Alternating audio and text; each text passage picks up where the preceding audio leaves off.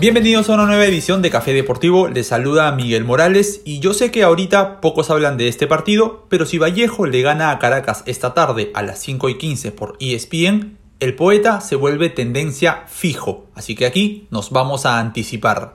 Ya saben que este es el encuentro de ida de la fase 1 de la Copa Libertadores y que se juega en el Monumental y no en el Mansiche, que está en pésimo estado. Vallejo, recordemos, no ha podido jugar amistosos por la pandemia, pero ha planificado muy bien lo que será esta Copa Libertadores. Conservó al 90% del equipo de la temporada pasada, trajo de vuelta a Santiago Silva y a Donald Millán, y llegaron Beto da Silva, quien no está al 100% según el gerente deportivo Luis Gálvez, el arquero Carlos Grados y Rodrigo Cuba.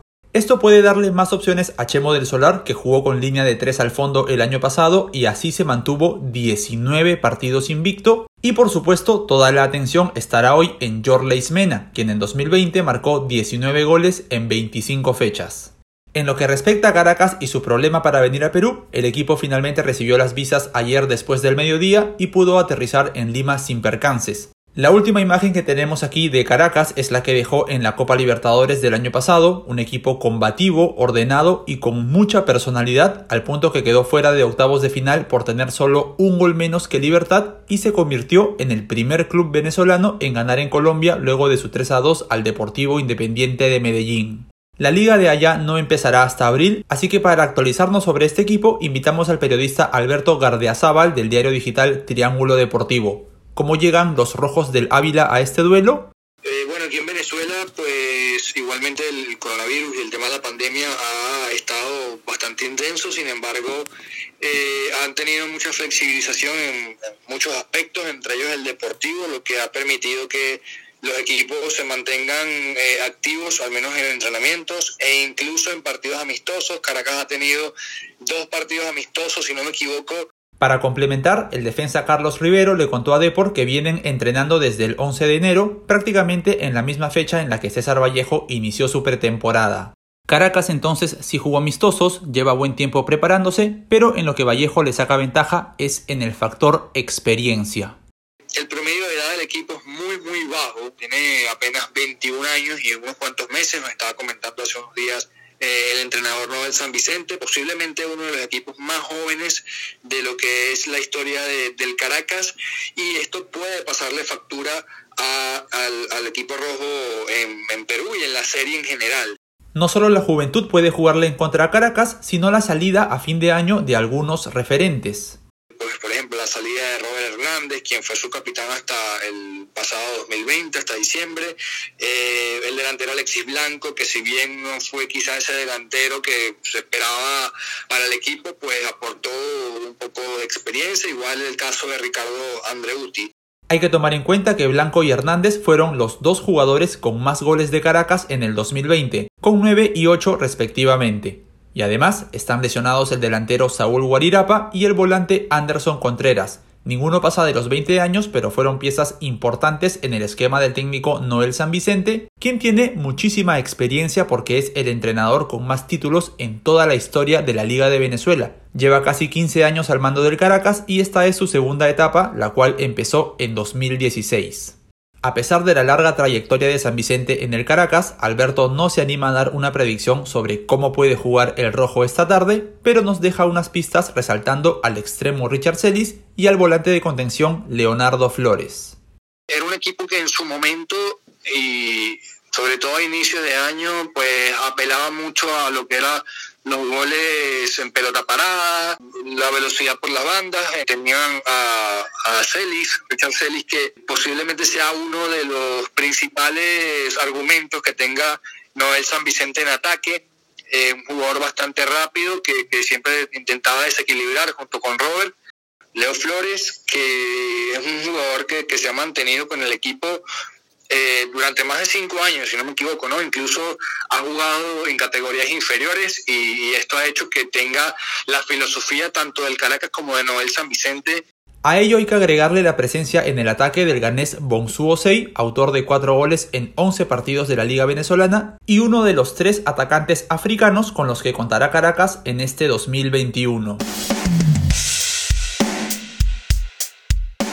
9 ausencias por lesión tendrá Real Madrid esta tarde a las 3 cuando visite al Atalanta por la ida de los octavos de final de la Champions League por ESPN. Las más sentidas definitivamente las de Ramos, Carvajal y Karim Benzema, autor de 17 goles en la temporada, sin nadie que se le acerque. En la lista de goleadores merengues de esta campaña le sigue Casemiro con 6, pese a ser volante de marca. El dominicano Mariano Díaz reemplazará a Benzema y formará un trío de ataque con Asensio y Vinicius, quien no anota desde octubre. Y así podemos seguir dando más razones para no ver al Real Madrid como favorito hoy, pero hay que tomar en cuenta que también llegó con problemas ante el Mönchengladbach, lo mismo ante el Inter y terminó pegando en el momento justo cuando las papas quemaban, sellando su pase a octavos de final como líder de su grupo. Y eso es gracias al peso de su camiseta. La grandeza del Real Madrid en Europa es irrefutable y hoy especialmente los merengues necesitarán tirar de su casta y de su historia para sacar un buen resultado en Bérgamo y, si es posible, estirar la gran racha de Zinedine Zidane en Italia.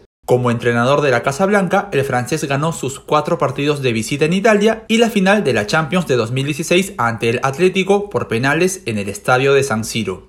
Pero hoy el Madrid está lejos de aquella versión, ha sido eliminado en octavos en las últimas 2 Champions y al frente tiene a un rival que carece de lo que al Madrid le sobra, historia, pero tiene mucho de lo que al Madrid le falta, o sea, juego. No vamos a descubrir hoy al Atalanta, ya ustedes saben que su 3-4-3 le permite abrir muchas puertas para atacar, se acaba de clasificar a la final de la Copa Italia, en 15 de sus 33 partidos de la temporada ha metido 3 goles o más, y hoy quiero subrayar al jugador con mejor promedio de goles en las 5 grandes ligas de Europa. Más que Lewandowski, más que Cristiano, más que Erling Haaland. Hablo de Luis Muriel, que anota un gol cada 62 minutos. Puede jugar como único punta o como delantero por fuera y acaba de romper el récord de ser el primer jugador del Atalanta que anota en 9 fechas seguidas de la liga siendo titular. Remarcar esto es clave porque en el ataque de la diosa o de la dea, como le dicen en Italia, solo Duván Zapata es fijo. Luego rotan Pesina, Ilicic y el propio Muriel a pesar de estos registros de crack. Y un último apunte, cada equipo tiene sus métodos pero coinciden en que no saben jugar sin balón. Defender no es una de las virtudes ni de Zidane ni de Gasperini y Toni Kroos avisó ayer que hoy saldrán a morder en el medio para ser los dueños de la pelota. Y tan desafiante como el alemán se mostró Sisu, quien avisó que a pesar de sus 9 lesionados, no firma el empate para hoy. El tiempo no nos permite meternos tan a fondo en el otro partido de la Champions de hoy, que es la visita del Manchester City al Borussia Mönchengladbach, también a las 3 por Fox Sports. Los Citizens vienen de sumar 18 victorias consecutivas, por momento y por plantel son amplios favoritos, mientras que el Gladbach no gana hace 3 partidos, pero tiene una facilidad impresionante para agarrar mal parado a los equipos que juegan con la defensa muy adelantada. Así fue que venció 3-2 al Bayern Múnich en enero y que desde 2017 siempre le gana al menos un partido en el año a los bávaros. Hablando de ellos, ayer aplastaron 4-1 al Lazio de visita con un gol de Robert Lewandowski para variar. El polaco llegó a 72 conquistas en la Champions, superó a Raúl González y se convirtió en el tercer máximo artillero de la competición, pero aún muy lejos de Cristiano Ronaldo y de Lionel Messi. Y la derrota del Atlético ante el Chelsea despertó muchas críticas a Diego Simeone. Lo que aquí decíamos ayer era que los colchoneros tenían más el balón y jugaban más en campo rival a diferencia de temporadas pasadas, pero ayer esa intención duró solo 5 minutos. Luego de un par de presiones interesantes y que casi acaban en gol, los ingleses manejaron el balón y manejaron el partido en realidad. Es cierto que sin pelota el Atleti defendió hasta con línea de 6, pero no sé si decir que Simeone fue mezquino porque para mí este repliegue no pasó tanto por iniciativa del Cholo, sino porque el Chelsea le manejó muy bien el balón, salió bien cuando el Atlético lo presionó alto y acabó metiéndolo en su campo. Hay opiniones distintas, todas se respetan y lo único claro es que el Atleti tiene la eliminatoria bastante complicada. Y no parece, pero hoy juega el Barcelona, recibe al Elche a la 1 de la tarde por ESPN 2 y ganando se pone a 5 puntos justamente del Atlético en la Liga Española. Sobre los peruanos en el extranjero, el periodista Julio Basalo de Gol Perú informó que Miguel Araujo mantiene conversaciones con el AZ Alkmaar, que hoy marcha tercero en la Liga de los Países Bajos. Tiene contrato con el Emen hasta junio de 2022, pero según Basalo hay un interés y la propuesta ya se está analizando. Me llamó la atención por otra parte lo que dijo Wilder Cartagena en Gol Perú, que pese a que en un momento estuvo relegado al banco en Godoy Cruz y dos clubes peruanos se interesaron en él, nunca estuvo en su mente regresar.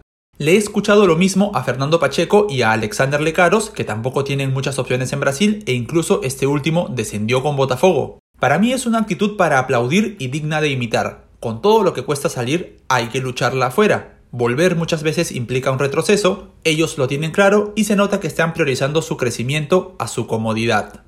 Yoshimar Yotun le dijo a Las Voces del Fútbol que conversó con Santiago Ormeño y que el delantero de Puebla, abro comillas, estaría encantado de recibir una llamada de la selección. Terminó el microciclo en La Videna, los convocados vuelven a reunirse el próximo lunes y también por 2 días, y el arquero Carlos Cáceda le dijo a Movistar Deportes que Jefferson Farfán está muy bien y cree que sí llegará a los partidos contra Bolivia y Venezuela. Además, la Conmebol confirmó que Australia no vendrá a la Copa América porque se le cruza con sus eliminatorias y como no podemos ser 11 países porque el fixture se complica, Qatar tampoco vendrá.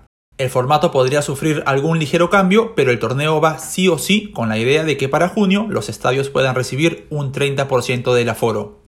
Y para cerrar, el mundo del deporte quedó sacudido con el accidente del golfista Tiger Woods, quien ha sufrido múltiples fracturas en la tibia y el tobillo. Su vida, felizmente, según reporta Los Angeles Times, está fuera de peligro. Así cerramos este Café Deportivo. Hoy a las 6 de la tarde se estrena por ESPN3 la serie Galácticos. Ustedes ya lo conocen. El Madrid de Florentino Pérez quiso comerse al mundo con Figo, Zidane, Beckham, Ronaldo y demás, pero no todo fue tan bonito. Véanla, que tiene muy buena pinta. Hasta mañana.